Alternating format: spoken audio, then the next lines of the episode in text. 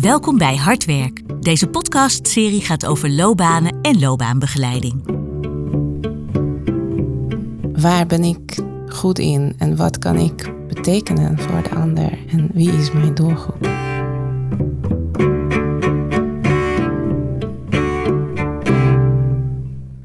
Een brug bouwen uh, tussen mijn vaderland en moederland. Ah.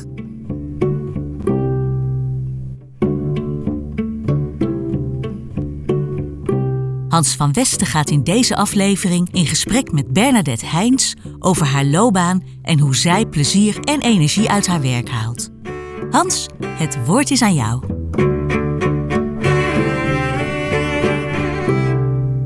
Dames en heren, welkom. Welkom bij een nieuwe aflevering van onze podcastserie Hardwerk.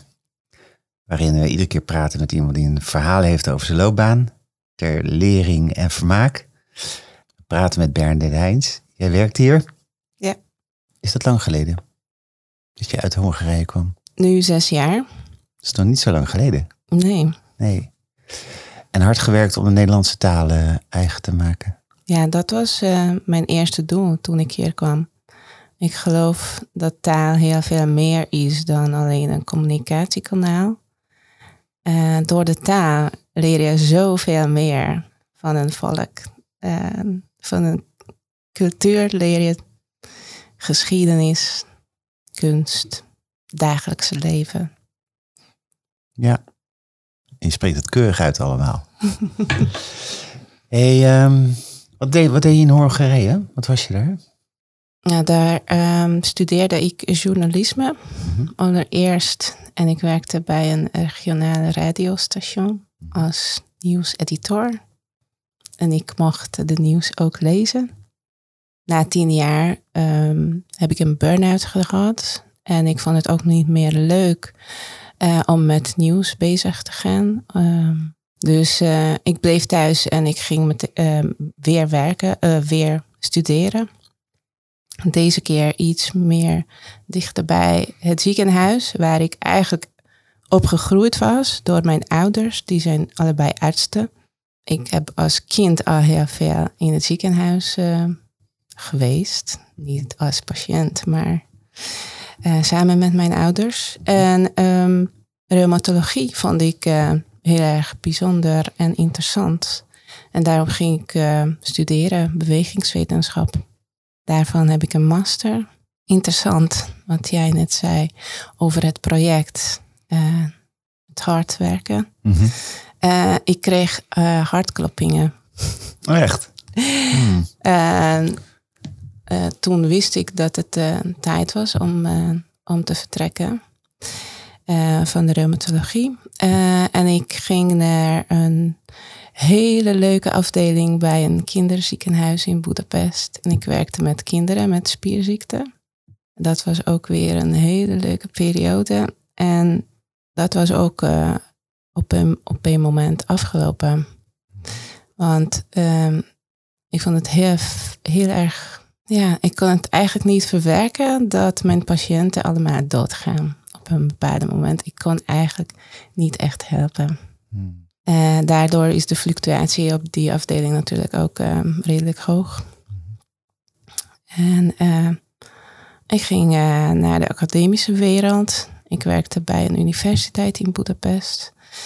En um, ik kreeg een hele mooie opdracht om um, het alumnibureau van eh, de universiteit te opzetten. Mhm. En daarom ging ik uh, naar Nederland toe. Ah. Uh, ja, ik was hier op bezoek in Nederland, mm een werkbezoek met rug, alumnibureau in 2015. De Rijksuniversiteit Groningen. Ja. ja.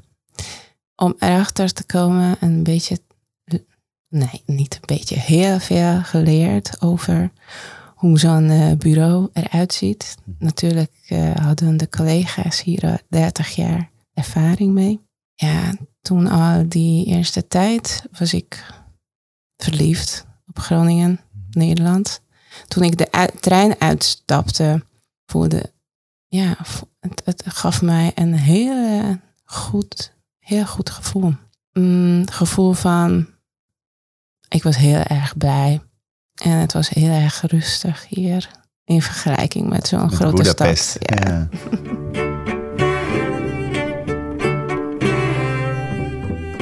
Waarom vroeg men jou, of kwam je in aanmerking voor dat alumnibureau? Wat zat daarachter? Ik had een gesprek met het nieuwe hoofd van ehm, studiezaken. Mhm. En het was een best wel lange interview. We hebben het over alles gehad. Niet alleen werk, maar mijn interesses. Het was een, echt een eh, goede coachende, leidinggevende eigenlijk.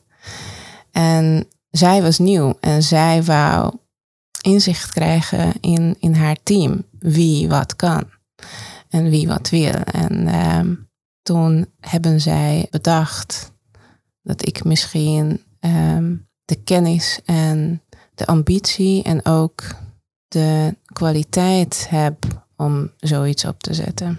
Ze zocht ook gewoon iemand. Ja, Maar kennelijk had ze ook wel door dat jouw affiniteit en interesse inderdaad in die wereld zat. Ja. Ja. contact leggen met mensen, verbindingen maken. Ehm, een beetje ook eh, traditie, geschiedenis. En als je een alumnibureau wil opzetten, dan ehm, ja, kijk je eigenlijk ook naar het verleden, maar ook vooruit. Dat doe ik denk ik ook altijd, onbewust. Het is wel een beetje je derde loopbaankeuze al. Als ik even zo luister, eerst journalistiek, toen medisch. En toen iets met mensen, verandering, loopbaan.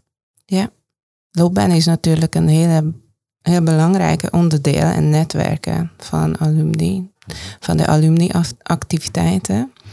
Dus langzaam en onbewust liep ik toch eh, in de richting naar wat ik nu doe. Ja. Want wat doe je nu?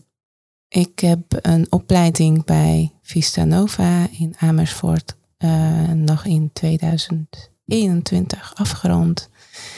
En sinds eh, mag ik mezelf loopbaanadviseur noemen.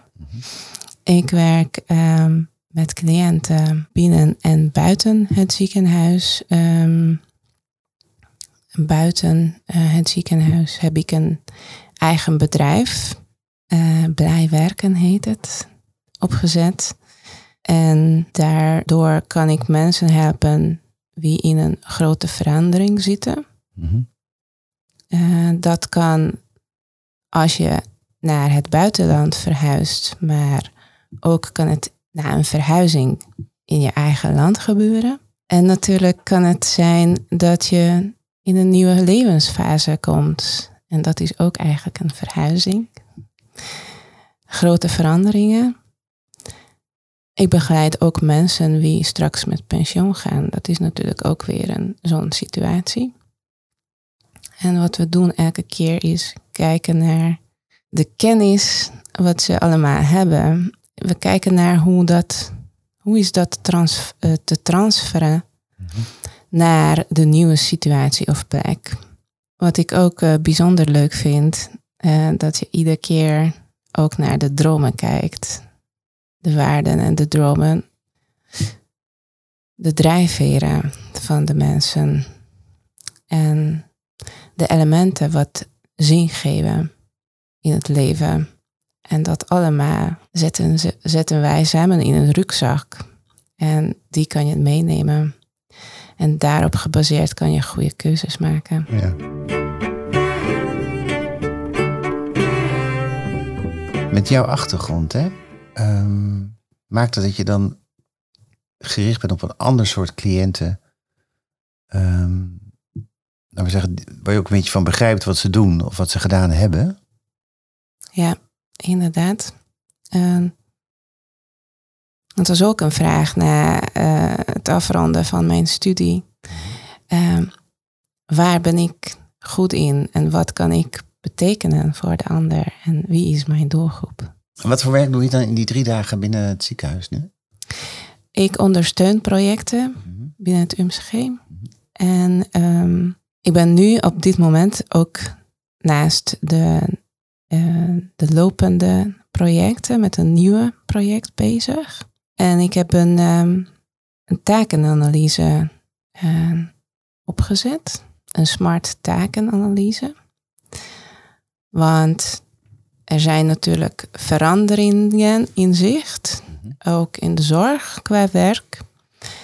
En we willen graag weten welke werkzaamheden en welke taken zijn zingevend voor de collega's. En die taken willen wij zeker bij hen laten.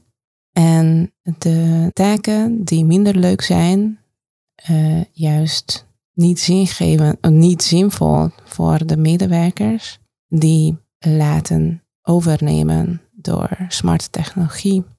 Of juist uh, reorganiseren. Dus ik mag eigenlijk deelnemen in de reorganisatie van werk. Dat is prachtig. Dat Daar komt dan alles een beetje bij elkaar, hè, denk ik, wat je gedaan hebt. Ja, inderdaad.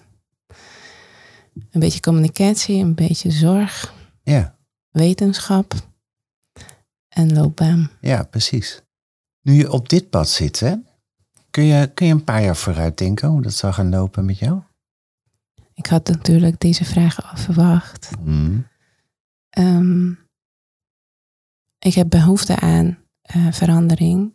Ik hoop dat, um, ja, dat, dat, dat het kleurrijk blijft. Hoe dan ook. En daarvoor zal het zeker zorgen als je met mensen werkt.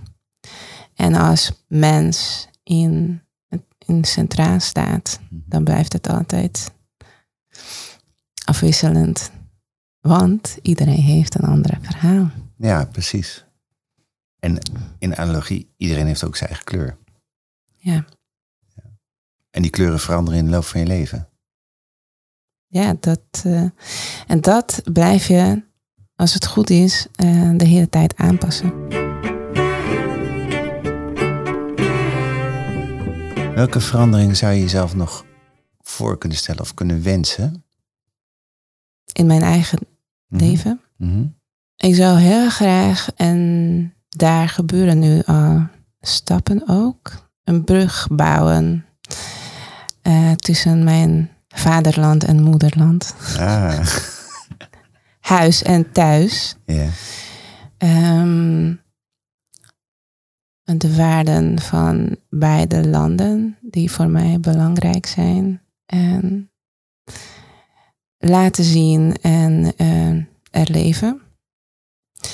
Ik wil graag ook uh, iets voor de mensen uh, uit Hongarije betekenen. Misschien daar, misschien hier. we hebben een, een groep net niet lang geleden opgezet met andere vrouwen uit Hongarije. En we komen samen uh, elke twee weken.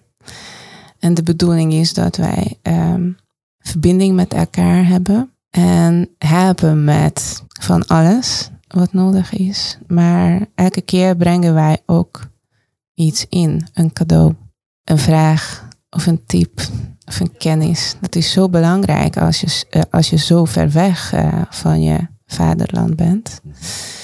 Mm, in die gebied zou ik graag nog uh, meer willen.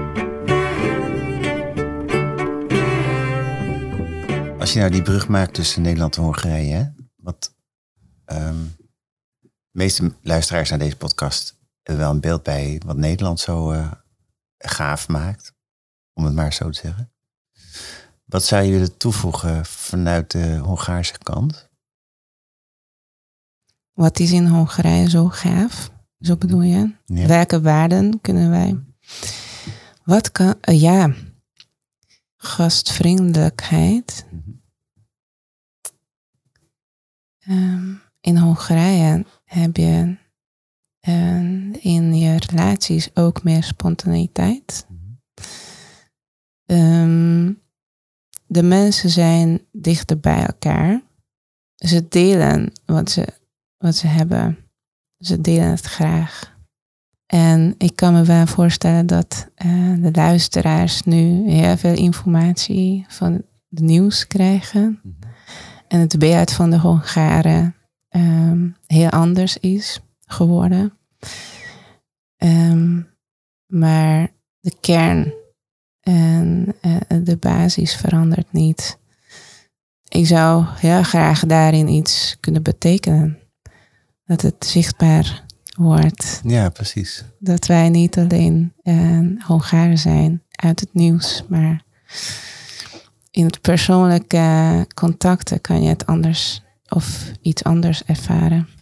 Iets positief, iets vrolijk, ja. vriendelijk. Wat is de kleur van Hongarije? Groen, geel zou ik zeggen. Het is ook van Cameroen. Ja. of bedoel je de vlag? Nee, oh, nee. nee. De, nee, de aard. Geel-groen. En als je naar Nederland een kleur zou geven, wat zou dat dan zijn? Mag je niet zeggen oranje? wat kleur heeft uh, Nederland? Oranje past eigenlijk heel goed bij. Ja. Um, um, ja, iets met rood. De kleur van het hart. Precies. Ah. en dan hebben we de cirkel naar hardwerk rondgemaakt. Ja. ja. Toch de, de eigenschappen die je van Hongarije of de Hongaren geeft, uh, spreekt wel uit dat ze uh, leven vanuit hun hart, zeg maar. Ja. En daarmee ook een beetje de boodschap van het zou goed zijn als we daar, als we dat wat op weten te pikken hier uh, in het land. Vandaar die brug. Dat zou heel fijn zijn, ja. Oké. Okay. Dat wens ik naar ons toe. Blijf jij hier? Ja. Dat is geen enkele vraag. Nee, hè? Nee. nee. En blijf je ook in het noorden? Ja, ik blijf in het noorden. Oké. Okay. Mijn hart ligt hier. Precies. Dus dit is je. Uh, je had het over vaderland en moederland, en huis en thuis. Ja. Dan is dit je vaderland, je moederland. Uh, het is bijzonder dat de Nederlandse taal uh, twee verschillende uitdrukkingen voor dezelfde uh, land heeft, Mhm. waar je thuis hoort, waar je geboren bent. Ik vind het heel fijn dat beide geslachten Mhm. hier terug te zien zijn. Dat vertelt ook weer zo ver van Nederland van de waarden hier en waarom ik hier ook uh, me zo goed voel. Vrijheid, egaliteit, rechtvaardigheid. Mm -hmm. Dit is het land waarvoor ik gekozen heb. Maar dat betekent niet dat ik, uh, dat ik niet van mijn vaderland, moederland, Hongarije hou. Ja, precies. En het is net als als je een kind vraagt om tussen vader en moeder te, te kiezen. Um, het kan misschien, uh, het, uh, het kan niet. Um, en ik ben nu aan het zoeken voor mijn plek eigenlijk uh, hier tussen, waar, ben, waar hoor ik eigenlijk bij? -hmm. Ja, ik, ik kwam tot een conclusie. Um, waarom zou ik hoeven kiezen? Waarom moet iedereen een, een, een, een stamp krijgen? Jij bent dit, jij bent dat. Ik hoef niets te kiezen. Vandaar ook die, die uh, alvast voorspelde behoefte aan grote veranderingen af te doen. Dankjewel voor dit gesprek, Bernadette. Jij ook bedankt, Hans. Oké, okay, tot de volgende keer. Dank je voor het luisteren naar Hardwerk, een podcastserie van Gradesgroep in samenwerking met Vista Nova.